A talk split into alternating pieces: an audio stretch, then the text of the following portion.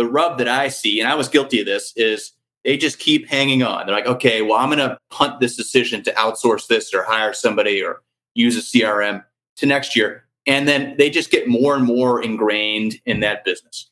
They're responding to immediate customer text messages, or they're in their car, they take a call and they write something down, and that doesn't get translated into the CRM system. You know, all those little fails add up. And you've got to know your business.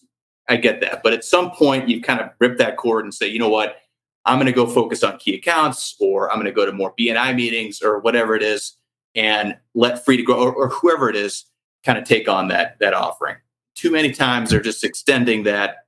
You know, ah, I'm just going to grit this out. I'm going to grit it out. I'm going to put some more money in my pocket, but they're just kind of getting themselves more wrapped around the axle on the minutia every year. Welcome to the Home Service Expert, where each week Tommy chats with world class entrepreneurs and experts in various fields like marketing, sales, hiring, and leadership to find out what's really behind their success in business. Now, your host, the Home Service Millionaire, Tommy Mello. Welcome back to the Home Service Expert. We got a fun day along for you guys here. I got Charlie Felker on here again awesome guy. He's actually been to our headquarters here. He's visited, he's hung out. Amazing guy. Uh, located out of St. Louis, the one spot we're not in yet. How's St. Louis doing for you?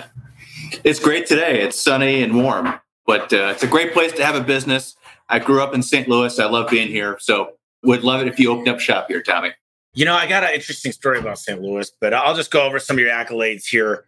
Charlie's an expert of entrepreneurship management leadership uh, his company that he started and co-founded in 2019 to now is Free to Grow, and the, the process behind Free to Grow is is simple: allow your business do what you do best, grow your business, and let Charlie take care of everything else. He was also the co-founder of RFP Testing, and he's done some things at uh, HBM Holdings, Corporate Development Associate. So he's a co-founder of Free to Grow, a company that provides back office support to service-based companies allowing the owners and operators to focus on their customers and growing their businesses. Free to Go offers its customers the services of a full time office manager at half of what it would cost to hire someone full time. Provides team support and it's cross trained with staff. So, interestingly enough, Charlie, there's a guy, Jim Abrams, and Jim lived in La Crosse, Wisconsin, so they tell me. And at the time, uh, Jim was going door to door, basically selling HVAC unit add on units, and they were called Trane. Trane was the HVAC company that's still around. Well, back then there was no such thing as an add on unit. Most people in La Crosse, Wisconsin, didn't have air conditioning. It was more important to have the heater in the summer uh, or the winter, I should say, than have the air conditioning in the summer. So what happened was Trane actually partnered with General Electric somehow, and Jim got cut in line to be a high level at this company. So he said, Where can I go to start one hour air? And he said, What's really, really cold in the winter? What's really, really hot in the summer? So I can have a really big business in the HVAC and heating business. So he picked St. Louis. And that's kind yeah. of how one hour air, they did, they did Benjamin Franklin with the plumbing, and then they did Mr. Yeah. Sparky. And he kind of paved the road in the 90s for what some of these bigger companies are starting to do today. Some people would look at him as the godfather of the larger conglomerates. Yeah, I haven't met Jim. I've heard the name. I've certainly seen his business in and around town. So um, appreciate that. Successful company. And yeah, to, to, your point of what we do, I, you know, I'm a home service guy. I kind of cut my teeth in the construction business. We were supporting uh, seniors through living at home. And so we did a lot of the stair lifts, did a lot of medical equipment, and built a nice company over a five year period. Ended up selling that company to a big national holding business. And, you know, looking back after my sale, I'm like, man, I, there's ways I could have run this business better. And I hired and fired five different CSRs. And I know we're going to talk about CRM systems today, misused our CRM, you know, garbage in, garbage out. And so I basically look back at my experience and, you know, was like, there's got to be a better way for most home service companies. Partnered with a great friend of mine and, and have built Free to Grow and having been on your podcast and this relationship, you know, I'm proud to present we now support six home service expert listeners. And so hopefully we can build on that and add some more value out there. You know, I, we posted something the other day and someone said, Oh my God, Charlie's the best. If you want a testimonial, one thing that I've known about you is you answer your phone the first ring. You're very punctual. The fact is, you have a big military background, and I think that's the coolest thing is you understand discipline. Eaters eat last. I think some of the coolest right. people I've ever met, they come from the military. They come from a very disciplined background, and they know how to get stuff done. And the military really helps people figure that out. Tell us a little bit about your background with that. Yeah, and thanks for asking that, Tommy. You know, I was a senior in high school when 9/11 happened. That had a huge impact on me. Actually, I got into West Point, which is where I went to college that week. So I was very serious about serving and did five years after West Point. Was in the infantry. Proud to serve with the 82nd Airborne Division, and then I got selected to join the 3rd Ranger Battalion out of Fort Benning. I did four deployments, all to Afghanistan. And when I got out, I moved back to St. Louis, where I am now, and went, went to business school and have been an entrepreneur ever since. But you're right. I mean, the, the lessons that you learn, leaders eat last, is certainly one that's that's practiced. And I had a great commander in the military that told me about three foot walls. And anytime a lieutenant or you know enlisted person would come up to him, he'd say, "Well, that sounds like a three foot wall issue," meaning that's something you should probably figure it out and step over. and I've always felt like, to your point, of a lot of the military people I come across that that they certainly appreciate a three foot wall and know what questions to ask and how to get over that. So I appreciate you asking that, Tommy. You know, there's a good book by Jocko. What's his name? Willink. Correct. It's called Extreme Ownership, and he talks about when you're working in a battalion or any type of military, every move matters. You really are only as strong as your weakest link. The wrong call at the wrong time means lives. It's it's definitely taking it to the next level. It's every single thing you get ready, you plan on, you plan for for that real time. And I feel like in home service, we don't do that at all. We're kind of reactive. We're like, oh, well, now I need to hire somebody. And then you hire the wrong person and you don't plan on it and you don't plan on these decisions. You know, I heard Navy SEALs. What happens is when they clear a room, each one guy goes left, one guy goes right, and they depend on each other. And one guy takes the lead, they hand off his hand signal, and now he's the leader anybody's able to lead if they get more intelligence.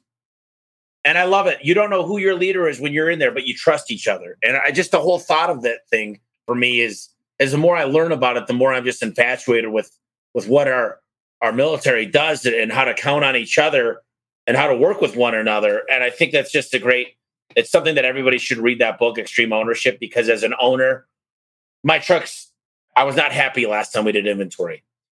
And I, I called the guys up. We were on a ma- massive call, you know, several hundred guys. And I said, guys, I let you down. I'm the one who let this happen. I'm the one who let your trucks look like this. No one held you guys accountable. And it's my fault. And I do think there's a lot to be said about that whole concept of extreme ownership. What do you think about that whole? Man, I, I, couldn't agree more. And I, I really cut my teeth as far as combat experience in the Ranger Regiment. And you know, the things that I really took away there was kind of dominating the basics. You know, our junior officers and the enlisted men would never miss an opportunity, even if you're waiting to board a bus, to kind of hammer the basics. And I think I've tried to parlay that into business success, whether that was working on a battle drill or checking equipment or taking time to engage with a lower enlisted soldier. How are you? How's your family? okay, you know, there was never like a, a pause where nothing is happening. There's always something that you can do. And I think a lot of skills are perishable. And if you're not hammering them, you know, when we have our weekly huddles, kind of this radical customer service concept, we've got to preach that and consistently hit the basics. And if you hit them every week, it just becomes a part of the culture. But I, I learned a lot from enlisted men and women who just constantly were so focused on the mission and there was no hanging around. If there, people were hanging around, something was wrong. There's a time to train, either get to know your people more. And I, I think I've really tried to continue that. Really, it's it's an efficiency that was just phenomenal. You know, you're so good at a lot of things. You're good at follow up. You're ready to go at all times, and I appreciate that about you a lot. Um, well, thanks. So are you. So we really wanted to start talking about this whole sessions a lot about CRMs and now using it the right way can really up level one's business. Can you share some of the ways that that CRM save businesses time and money? Yeah, CRMs at the end of the day, I, I, was doing some prep for this call and, and we have used or are using 10 different CRMs. So there's a variety of them out there. A lot of them are very similar. There's certainly some that are tailor made for your industry or landscape management or tree service or dumpster rental or whatever it is. So there's a lot that are scratching certain itches. At the end of the day, though, it's garbage in, garbage out. And if you don't know what your KPIs are, you don't know how you want to schedule estimates, how you want to do lead follow up, how you want to quote jobs, you know, you've got to get a lot of that stuff ironed out before you can fully implement a CRM. It's going to be effective and it's a tool for management. And that's one thing that we've noticed. And we've had clients that have, we've onboarded that it's almost good sometimes when they don't use a CRM because it's it's like teaching somebody how to shoot a rifle the right way. There's no bad habits. So if somebody's starting with us from scratch and like, boy, I'm, I'm going to go all in on Jobber or ServiceTitan or whatever, you know, we can take best practices and kind of build that into their business. And then also on the flip side of that, if somebody's got some bad habits, we really can try to say, well, here's how we've done this with the past with successful growing up service companies. Would you consider this and maybe train them on on some of that? You know, I had a podcast. It's been a few years now with Ara Mahdessian, and he's the CEO of ServiceTitan, and he said one of the biggest misconceptions that we have in our business, which is a CRM Service ServiceTitan, he said all these other industries and these other so-called gurus, they come in and they say they need this, they need this, they need this. It's the way it's always been. And the fact is that we deal with billion dollar companies that have figured out the right way to do it. You know, someone comes in and they're like, well, we give a point if they get a review, we give a half a point if they do this, and we do this and this and this and this. And and he's like, the hardest part is to conform to the CRM, but know that it's the right thing. It's very, very difficult to say we've done it this whole way. We can't change that. The guys are going to be really pissed off. But if you spend enough time on doing what a CRM is supposed to do and setting up for the way that they built it, it becomes extremely, very, very, very profitable endeavor. It's when you say it doesn't work and you build all these workarounds and and these crazy things, which all of us have done. And what I would say to everybody is if you don't love what the CRM is built to do, then find a different CRM. But don't rig it all up with these different ways. What are your thought on this? I agree completely. And I also think that a lot of entrepreneurs can get kind of strung up. If they're, let's say they're doing diligence, they're going to pick a CRM and they've got five in front of them. And, you know, they find one they really like, but maybe it's $20 a month more expensive than the other. And they go with the cheaper option that doesn't necessarily fit with what they need as a business. I think that's a huge mistake. It's like with the time you're going to spend in this CRM system and the profitability and the systems it can introduce, spend that $20 a month or whatever it is. That's a common thing that I see is a lot of entrepreneurs like, oh my God, or they don't use it well and they get sick of it and they do something else and it's just rinse and repeat without any sort of systems behind it. All right, but here's a question from the audience here. I love Brent, by the way. We're uh, he's got GutterCon coming up next week. So, what's Charlie's go-to CRM? Just curious. Good question. I used Buildertrend when I was running my small business. I think we were probably effectively using about a third of that, but that's that's a construction heavy, project management heavy CRM. Jobber's a big one. You know, there's one in St. Louis here called Less Annoying CRM that if you're just kind of wanting to do basic lead gen and lead follow up, that's a good one. ServiceTitan, you mentioned Housecall Pro, LMN. I'd probably put a jobber and a ServiceTitan though if, if push comes to shove at the, at the top of my list.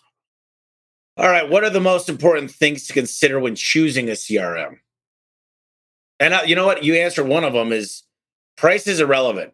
I tell you what, I think ServiceTitan's at the top of the price list, and it's less than a half a percent of my revenue, and it's responsible for a lot of my profit.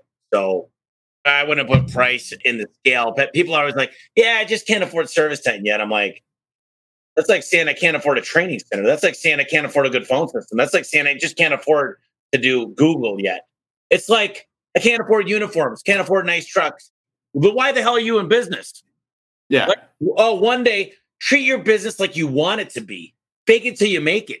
You know, that just bothers me when somebody says they can't afford to do nice things, to have the best. One day we'll work up to getting the right software to run our business.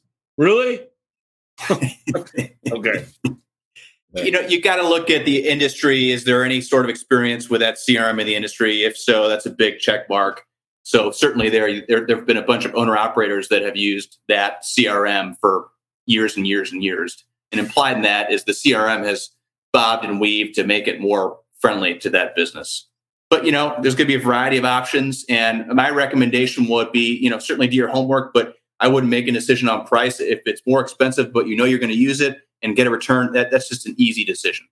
I still scratch my head with entrepreneurs that don't make that decision and are still forcing things into a Google spreadsheet or a cocktail napkin. It's enormous mistake.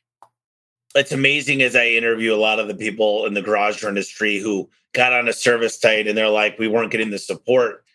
And I definitely recognize that. And the problem is, is you've got a bunch of people in the support team that have never ran a business. So we started Garage Door Freedom recently, and Adam is a machine. Like Adam's in there right now, probably talking to someone at ServiceTitan, dialing in things. And I will say I recommend ServiceTitan, but I will say I don't recommend them if you don't have somebody that understands what they're doing. Because unfortunately, you know, the fact is if I was trying to run ServiceTitan, it would probably fail. That's not my specialty. I'm not very good with the systems like that.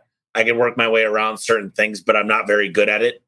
And I think I recognize that. And some people want it to be super intuitive but they also want all these other things. And it's like, you got to get the system set up right. And as long as it's set up correctly, you don't really need to do much in it. And I think that's the problem is exactly what you were talking about is most CRMs work well once they're set up to a great way to handle payroll, to handle a lot of the different things and inventory and how everything works. The biggest mistake is when someone says, I don't understand. Why didn't they set it up right for my business? Well, when you got on the phone, you told them how complicated your systems are and you wanted them to figure out that stuff. There's only one guy I saw come into businesses and fix them, and that's Tom Howard. And he'll make crazy stuff happen for ServiceTitan. He's come in and helped us out a lot too, but he'll come into large businesses because that's what he gets paid to do. So it's a, it's yeah. kind of a catch twenty two. I mean, what do you think about the setup and just getting everything dialed in? Yeah, I mean, uh, you know, free to grow. Sometimes in our last two home service expert clients, we're transferring into Housecall Pro, a CRM we know well, and so we were actually able to kind of play that role of, hey, let's do it the way we've done it and have been successful with it. So here's yeah, a question. It, yeah. Charlie, I'm on your free to grow site. I see you do a lot of work for cleaning companies and nothing really for electricians. Do you work with electricians? I've got a call with Modern Electrical Services tomorrow. It's a home service expert referral. I'm hoping we start working with them, but not right now. No. You know, tree care, lawn care, power washing, window cleaning, those, you know those types of business, general would said, they would have lied. They would have said yeah. yes. And we, you didn't lie. And the fact is, I think that's amazing. You just said no, we don't work with any electricians now. The fact is, I think you're going to be able to help a lot. You do an amazing job of being that back of the house, but you don't fit for everybody. And you'll tell people that. The best yeah. advice I could give is is give Charlie an opportunity to at least sit down and talk to him and he'll tell you it probably isn't a good fit for what you're looking for. But here, here's somebody. Do you remember the Miracle on 34th Street, the really old black and white movie? No, old school. And he would just say, "We don't have that at this store," and they started advising him to go to the other store, and no one could understand it because they got busier for it. It's because you're helping people out. You've been in their shoes, and you you say, "Listen, I'm probably not the best fit for you right now." Possibly down the road, but the, here's what we do. And you're not right for every single person out there, right? We're not. And Alan, I appreciate that question you know, we're not supporting any electricians right now. I'd certainly love to talk to you. One thing that we have turned down several opportunities is when we have a potential client that has a part-time office manager or CSR, just one part-time, and then we're trying to figure out how does free to grow integrate with this individual. That hasn't worked out well for us, just to be candid. When we come in, we prefer to be kind of the one solution, the one throat to choke, so to speak. And we own that. I mean, to your point of total ownership, we want to own that back office portion, not say, well, you know, I thought this individual was doing this and we're doing that. It just hasn't worked out. So we tend to want to come in and be the one solution. And if it's not, that's okay. It's not for everybody. What is this perfect size? Where do you feel like you got the most symmetry with what kind of company? Home service, obviously, owner operator, probably more focused on sales and business development. Uh, a little bit sick of answering the phone, not putting information into their CRM misscheduling, missing calls, anywhere from two to six crews. So there's certainly an interest to grow the business. And I want to sound harsh, but I also don't want to really work for an owner operator that's kind of stuck or stagnant and has no interest of building anything past a two or three hundred k business. They're kind of taking everything out and they're they're okay with that. Not a really cup of tea. We want a young, hungry owner operator that wants to grow, and we're very scalable. I mean, you know, we have a flat rate model, and so if you go from two to three crews or two to four crews, we're not going to come back and say, well, now it's this. Yeah, I mean that we love the owner operator and people like like me, like I used to be, wanting to grow and and looking to kind of focus on their core business and outsource everything else they can grow with working with us and outsourcing this function. There's more important people typically that owner operators should be talking to on a daily basis. So if that helps. Charlie had a, or Alan had a follow up question for you, and I got some answers for this. But follow up, I see a ton of content for HVAC and almost no content or support for electricians. Why do you think that is?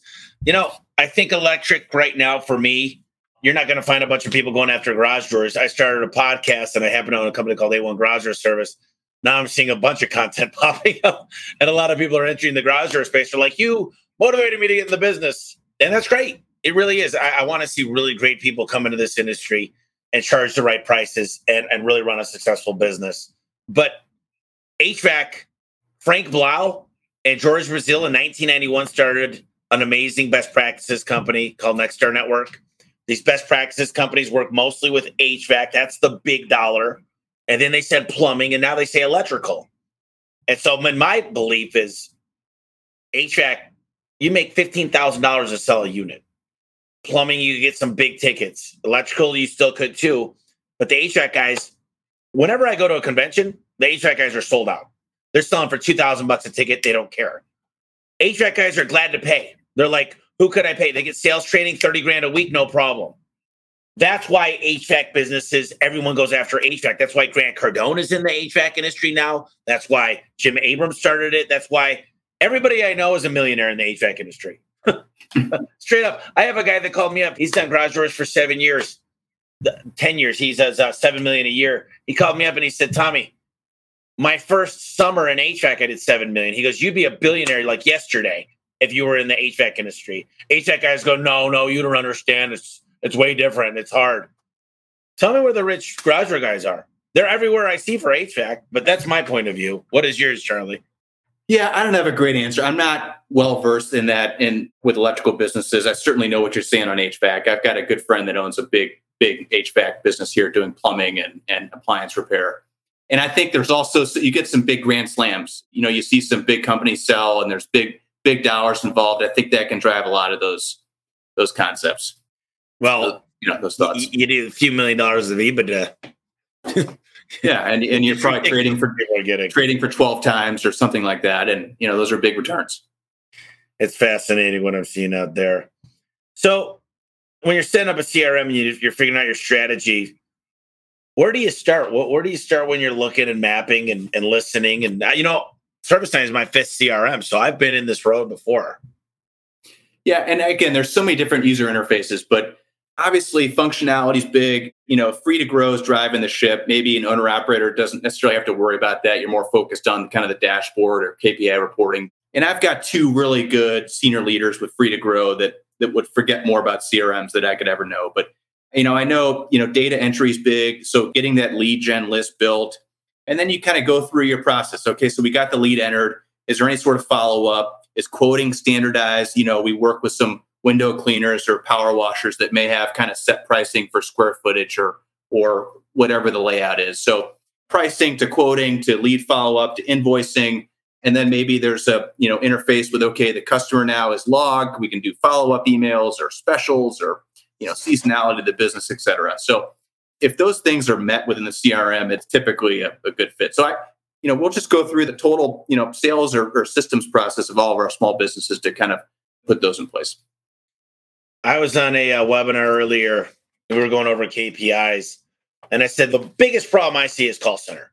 I literally was at the Wizard of Ads in Texas, Roy Williams, and he said, I've never really seen a call center that impressed me. And I've worked with hundreds of companies. And I said, No, you're right. I said, The problem is they're not using the VoIP system correctly. They're not nights, weekends. The calls are not booking enough per CSR. The utilization number is not right. There's so many things I look at you listen to the quality of the call, they're not empathetic. They're not having fun. They're not, oh my gosh, Mr. Charlie, how are you? Wow. and it's like when you hear a great call center, but then you got to give more calls to that person. You can do a weighted average round robin. There's a lot of things you could do. And I'm asking, what's your favorite KPI to all these people? And no one said call center. And we forget. We go, oh, let's pay somebody $12, $13 an hour. It's just the call center. We're worried about conversion rate. Someone falls below 80% conversion rate. We're like, oh, but yet the call center is booking at 63%. So you're paying for all this advertising. You don't think about the call center. Mm-hmm. It's the most underutilized KPI out there. I will say I love ServiceTitan because I can look right now. I can scroll through my system. I got it right here. Right now, according to today, we're at an 86%. But unfortunately, right now, that's not including abandonment rate because those haven't been graded yet.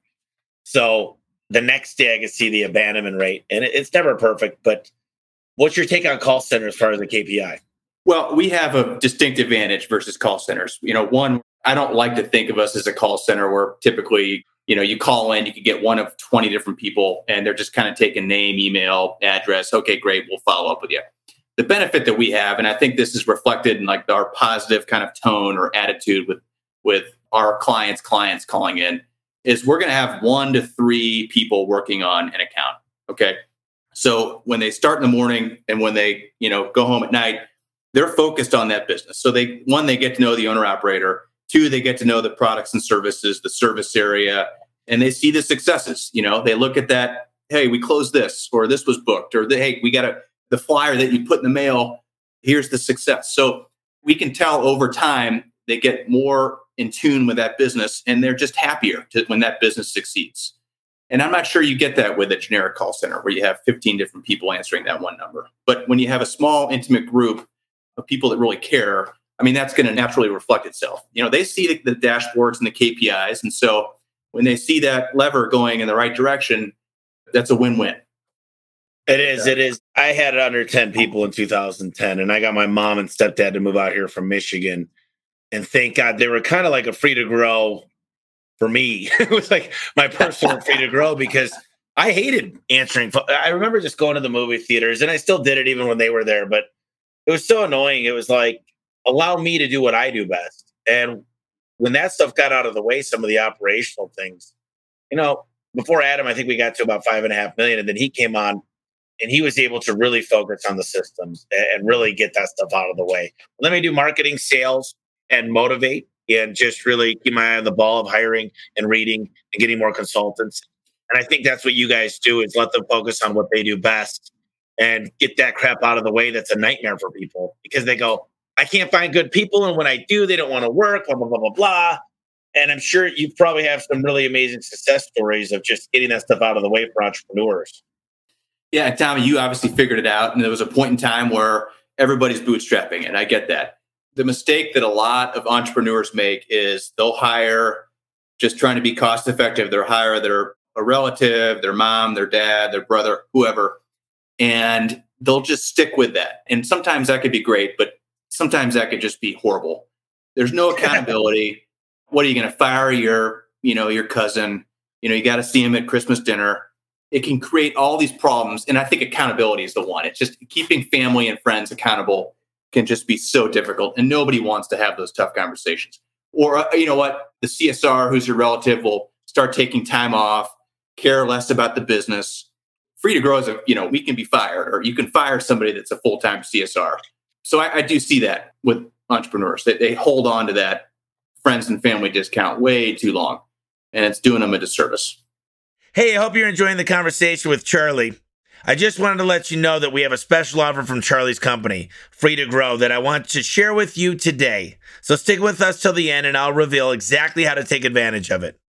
But if you're in a rush, just go to homeserviceexpert.com forward slash podcast forward slash Charlie dash Felker, F E L K E R, and check out this exclusive offer that we put together just for our listeners. Okay, now let's continue the chat with my boy Charlie. Man, I'm getting some notes here. You got me thinking about a lot of stuff. So, what's some low hanging fruits that just a lot of entrepreneurs are not doing when it comes to their CRM, if they have one CRM?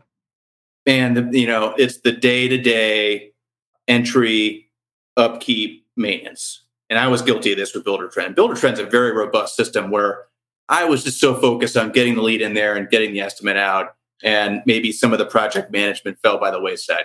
You know, if you're going to use a CRM, you got to know what within that CRM you're going to use, and if you're not, then you got to address that. But so the low hanging fruit would be just be the garbage in, garbage out, and that's what we bring to the table. Is that eight to five?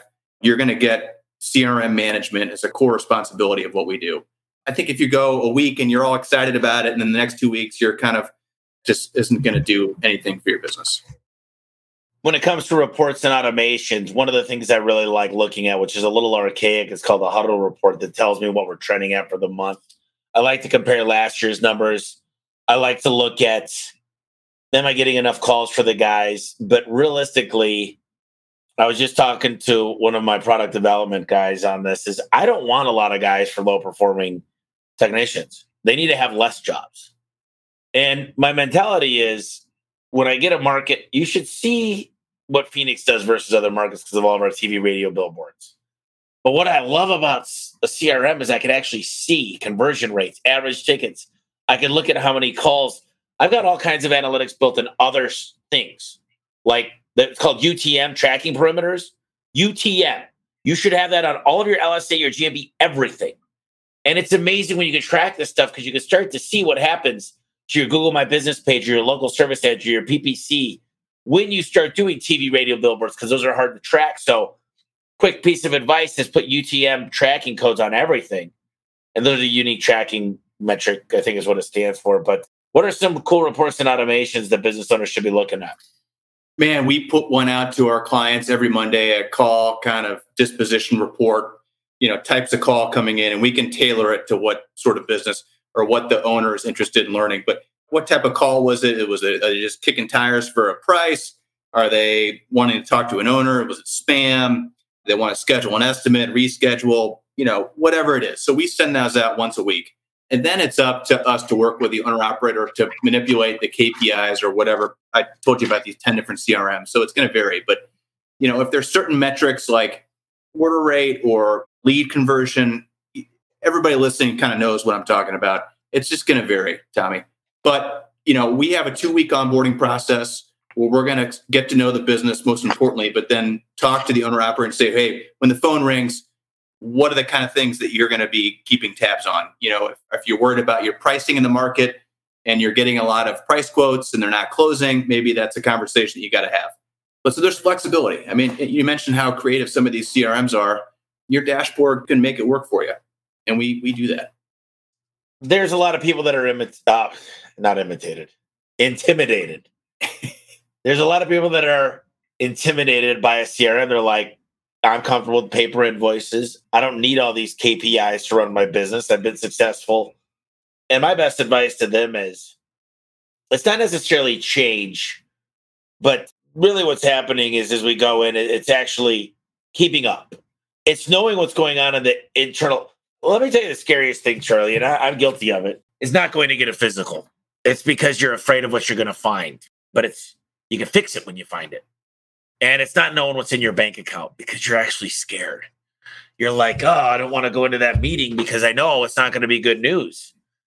And it's almost looking the devil in the eyes and saying, listen, I'm here to beat you and defeat you, but it's tough.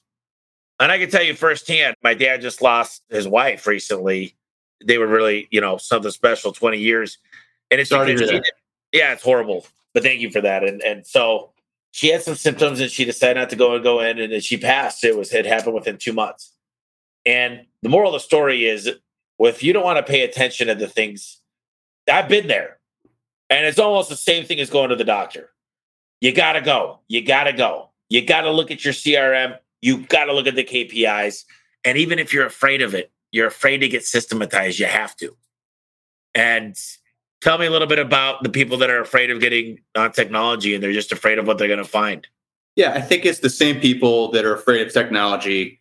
Probably, if you looked at their QuickBooks account or wanted to look at a P&L or a balance sheet, it probably would look like a total disaster for the same reason that you just said. They don't want to know what their balance sheet looks like, how much debt they have, credit card statements, which your P&L, your balance sheet tell the story of a business. I would bet those two coincide pretty darn closely. Somebody's afraid to take two weeks and learn a new technology. I could be wrong, but I would imagine their revenue hasn't really grown and they have don't have a good grasp on, you know, their marketing spend or is their marketing efficient? Yeah, those are kind of obsolete businesses in in my opinion, especially within home service industry.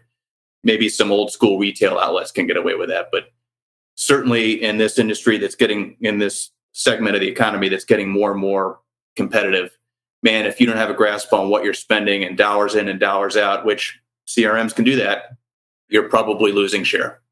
Here's a comment for you uh, by Jeff. We are franchising. Is this more effective than hiring in house CSRs in the beginning? Yeah, Jeff, thank you for the question. Our biggest partners are franchises. That's 60% of our, our business's revenues are, are through franchises.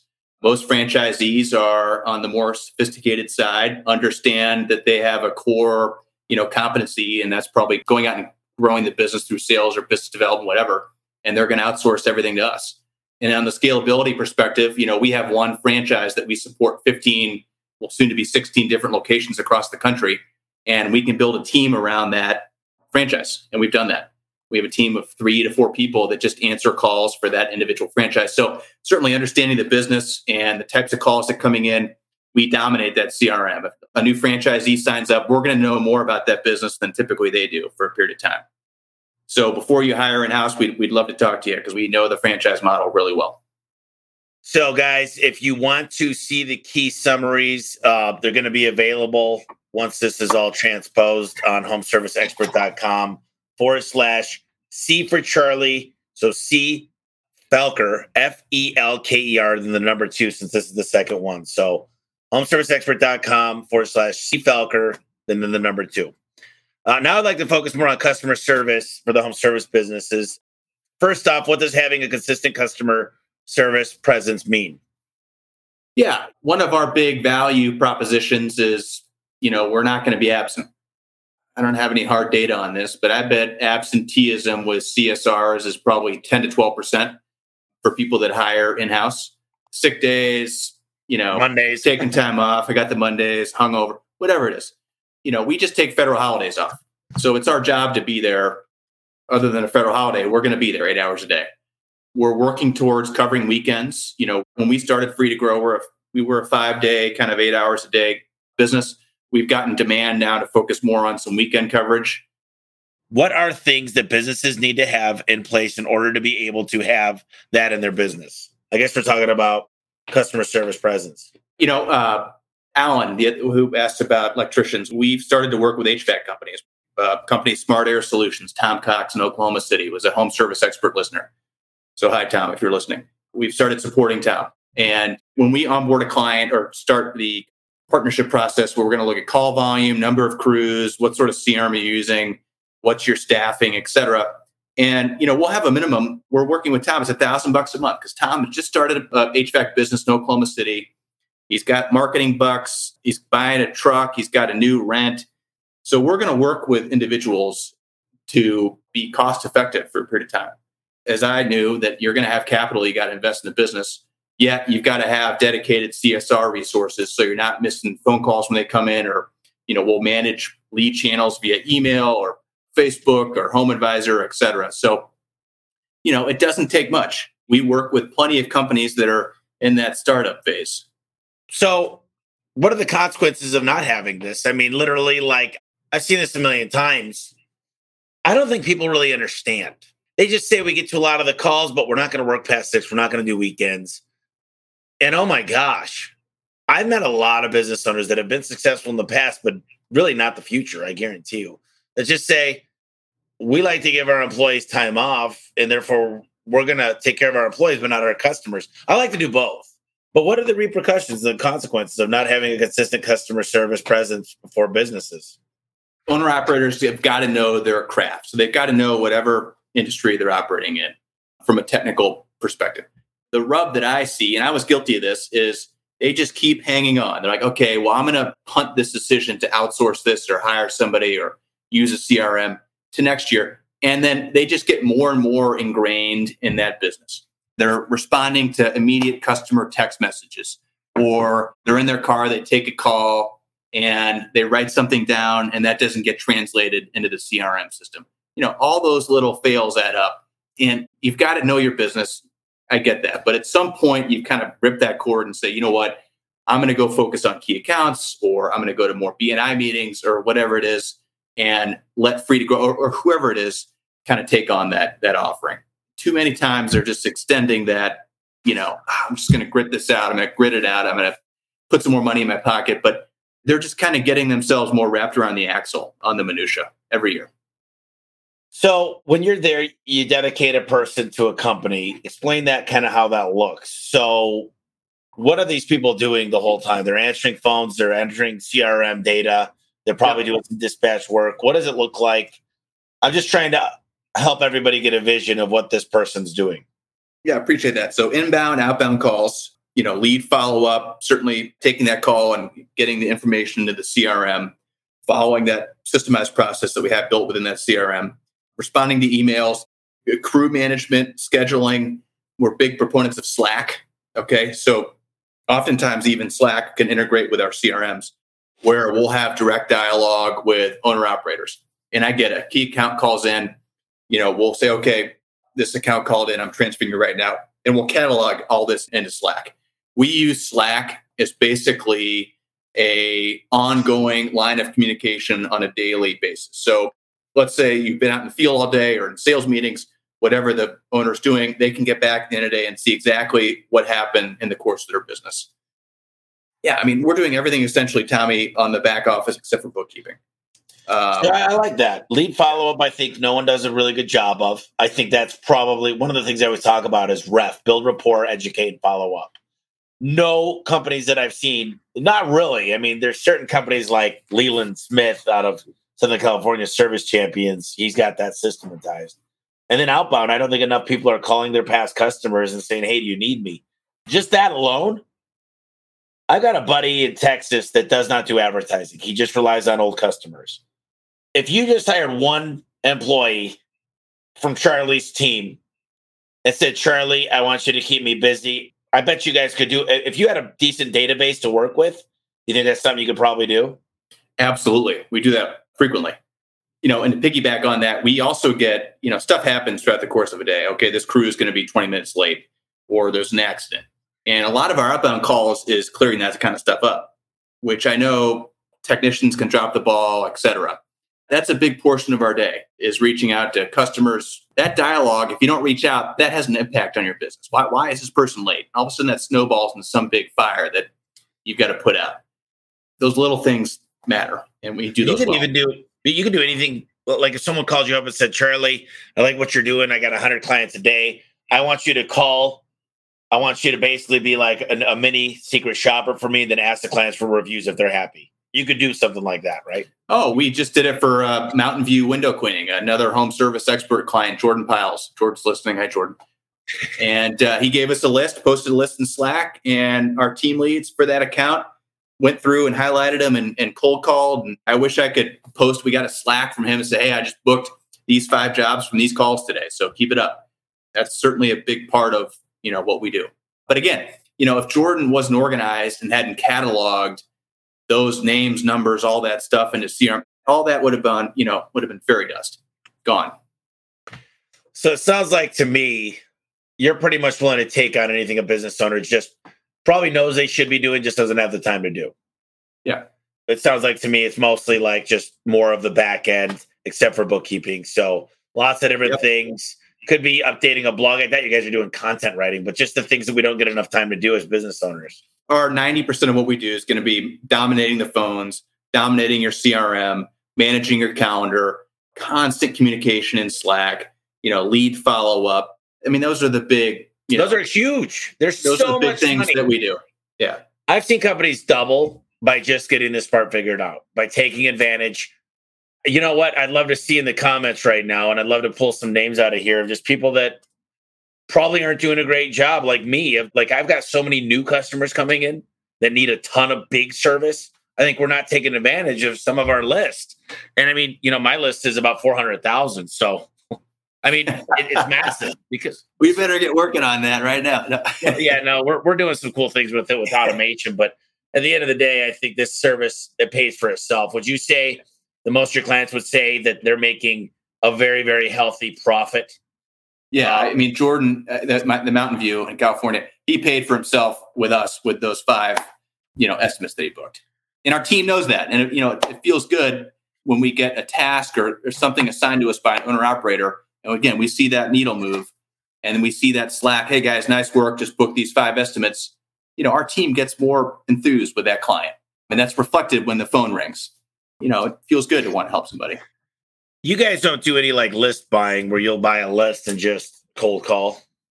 No, if you have a dedicated list of existing or previous customers or a, a, list that you pulled with specific information, we have no problem going through that list and, and doing outreach. Yeah, I would say you want to be a little warmer list. What about this is not on what we're supposed to talk about, but you know, right now everybody seems to be having a hard time hiring. And they're probably wondering what your secret sauce is. How do you find great people that are engaged? Do you got any advice on something that's worked for you really, really well in the last year to find amazing people? Yeah, I mentioned this on our last podcast that we've certainly had people that haven't worked out like most companies. Our biggest successes have been referrals uh-huh. or recommendations from existing team members and team members that have been there for six plus months where they can really vouch for us. And, you know, we've done some good things to really kind of build culture we really empower. I mentioned we have these two great people, John and Mallory, who kind of are account managers and our training supervisors. And we we kind of Nathan and I, our my business partner, really step outside when we have our weekly huddles. We let them run the show, and we'll kind of pour water on whatever we need to do or support them. But man, we've really let them run with things, and so there's complete ownership from our key employees. I'm sure we'll stub our toe with future hires, but our best hires have been you know, hey Mallory, hey John, who do you know that might want to work for us? Oh yeah, talk to Sarah or Mike, whoever. That's been our our best recipe. You know, it's funny. I just graduated twenty some odd guys, and I said, guys, before we go eat lunch, and they're actually bowling right now. I'm going to be meeting them, and they get a big, they get a big prize if they beat me. One guy finally beat me in our graduation class, and they framed this to let them know that nice. they beat me. Anyways, yeah. I said, guys, listen, I'm creating an internal promoter program, and you guys make fifteen hundred dollars for every person you re- you recruit. But I'm gonna help teach you guys. Listen, everybody's big on something. Maybe you're in a softball group. Maybe you go to a certain bar every week. Maybe you're a big member and you step in for the church all the time. you you play the band there. Maybe you're good on Instagram. Maybe you're just you love TikTok. Maybe you're outgoing and you go to a BNI group. Maybe your husband or your wife is a huge realtor. Maybe you're a member of your HOA department. So all of us could get more garage jobs and all of us could find great people. Next time you're getting a haircut, look at your beautician and see if she's doing a great job and offer her a position. Let's get right along. So let's work on this because I'm glad to pay you guys. I said, what happens, Charlie? Tell me what would happen if every one of my employees found an A player this month and we hired them. What would that look like? It's pretty easy math. What would happen to next yeah. month? What would we be? You'd be doing great. We'd be double. We'd double yeah. our company. Yeah. If every single employee found one other person, we double in size. Yeah. And it's my job to get the leads, and it's not that hard from our marketing department. But just think about that. The companies out there go, now what would happen if each employee was able to get 10 leads a week? Yeah. Find one employee and get 10 leads a week. They say, oh my God, that's impossible. Our our employees can't get leads. If you don't have attribution and you don't bring it up, we've got a huge check we give the employees and they hold it up. That's actually something I need to talk about at this service service time speech. But yeah, I think it's so important to get your internal people recruiting. And I think that's just something that we all, we kind of just say, we're going to do it, we're going to do it, we're going to do it, but we never do it. And, yeah. Uh, on the flip side, retention is so important too when you've got, you know, really talented people. And something that I think you guys have built with great culture. And I sit, you know, back to talking about the military. The military and the army in specific had these family readiness groups where, like, okay, we've got to train the soldiers, but there's a family behind this person that we've got to take care of too. And I, I've seen some pretty creative concepts where when the family feels like the company's taking care of somebody, like we were considering having uh, monthly cleanings for our employees. So if somebody comes in and cleans their home once a month, John, or you sponsor, you sponsor, yeah, I mean those are great ideas. Or you sponsor a family dinner, so the family gets together. Like, okay, I see how Free to Grow or A1's taking care of our family collectively. I mean, I think those go so long and so far. So you know how I kind of wrap things up here. I've got a lot of notes, man. I love podcasting because it kind of gets me thinking about stuff too, and it kind of reminds me of stuff. And just the difference between me and most people is I don't have the failure to implement. I will take these things and give them to the right people, and there will be exact follow up. It'll hit my calendar in five minutes after I get off of this, and there will be things that get done. Everyone else might be taking notes, get a good idea. They'll put it somewhere. They'll say, hey, listen, maybe I'll give it to the note fairy that they could go grant it one day. Now, that's not how this works. It, the people that are listening that want change, they're going to book an appointment today. They're not going to wait till next week and their schedule clears because tomorrow's the best day to start, and then it turns into next month and then the month after, and maybe next year will my dreams will come true. Maybe if I keep hoping and wishing. You know, Tommy's doing a lot for us. We listen to him all the time, but they don't implement anything. And it's the implementers that call me up and they're like, dude, when I started listening to your podcast, I was doing 1.2 million. I was working. I was a bad dad. I was a bad coach. I was a bad husband. Now I'm doing 12 million. I get these calls all the time. And this is what it's all about. One yeah, of the guys came in here. He said, "Dude, to get to five million, I listened to your first thirty podcasts. To get to ten million, I listened to the next fifty. It was pretty cool. it's awesome, man. So somebody wants to reach out to you, Charlie. They want to call you. They want to get a hold of you. They want to book an appointment with you. What do they got to do? Yeah, look, I'm sure my email will be posted, cell phone. That's the best way to start. And all the relationships we've had through, you know, your podcast and your network have come through there. So I'm sure that'll get posted and we'll schedule a call. It's a relatively informal process. I really want to get to know and figure out a, what's bugging you and what your problems are and how do we help you, to your point, get from one to two. Yeah, that's great, Charlie. I love this stuff. Yeah. I really do. I think you're one of the guys. Listen, I recommend a lot of companies. I recommend Schedule Engine. I recommend E Squared you know, I actually I'm working on a document that gives my best books to read. I'm sharing some things like an NDA, mutual NDA, non-competes. I'm trying to put everything into this system because you know I'm getting really good at building manuals. And I just get all these people that ask the same thing. So I'm like, I'm just going to create a resource for everybody. And you'll be on there for sure. But I only recommend people that I really, really like that answer their phone that have done an amazing job. And I know for a fact that you deliver great service and you stand by and you're not going to BS people. And I can appreciate that a lot. Is there any books that you've read that we have to read that you really recommend? Man, I'm reading one right now that is uh, Ray Dalio, The Changing World Order. I know Ray Dalio is big in the capital markets and has written principles and other books. Yep. So, very topical book, especially with current events and a lot of facts and figures. It's taken me a long time to get through it, but he's a worldly guy that I think that's important. I think reading about business is helpful, but sometimes you got to step back and look at kind of macro trends, and that that book is certainly that. Yeah, his books are not small. I'll tell you no. that. like the audio book was like 40 hours or something. So we talked about a lot of things. We really spent a lot of time talking about CRMs and just making sure you show up for your customers, make sure you have somebody there what I like the most about this conversation is just things outside of the box, like doing follow up, like outbounding to your people and telling them, do you need your yearly service? I think we always go to these external sources and we try to find more business. When we have it, do you know how many customers we call and we follow up and they say, we're using you because you followed up? Like, how many people are listening right now that aren't doing a good job of following up? How many people are listening that don't answer the phones past 6 p.m.? How many people are listening that just don't haven't had their CRM figured out yet you know, we talked about a lot, but I'll let you kind of close us out with maybe something we didn't talk about or something you really wanted to let uh, the listeners know. Yeah, you know, Tommy, I love our partnership. Love supporting you. Hope for a resource. If there's somebody listening that we can help, you know, reach out to me. You know, we mentioned early on stuff that I learned from my time in the service and dominating the basics.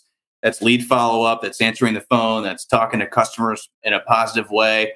If you don't know an answer, you'll get back to them it's all those lessons that aren't hard. It just kind of takes consistent approach, and I hope we can help people with that. And I'd, I'd love to support an electrician at some point.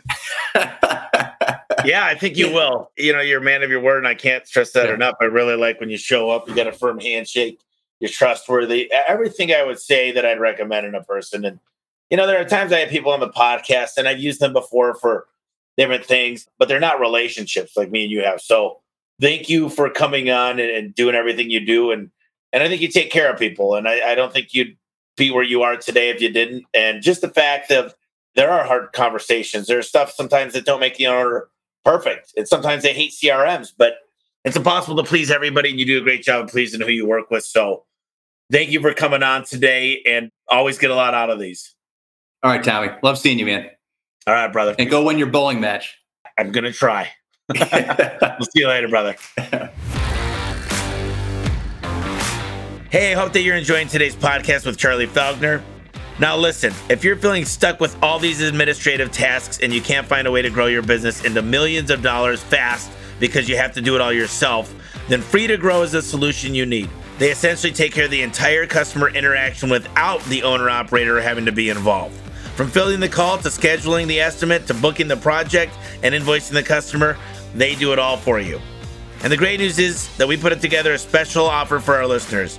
If you go to freetogrowcom forward slash HSE, that's free dash two dash grow.com forward slash HSE, you'll get 50% off on your startup fees. So if you want to get out of the field and grow your business faster, go to free to grow.com forward slash HSE and book a call now.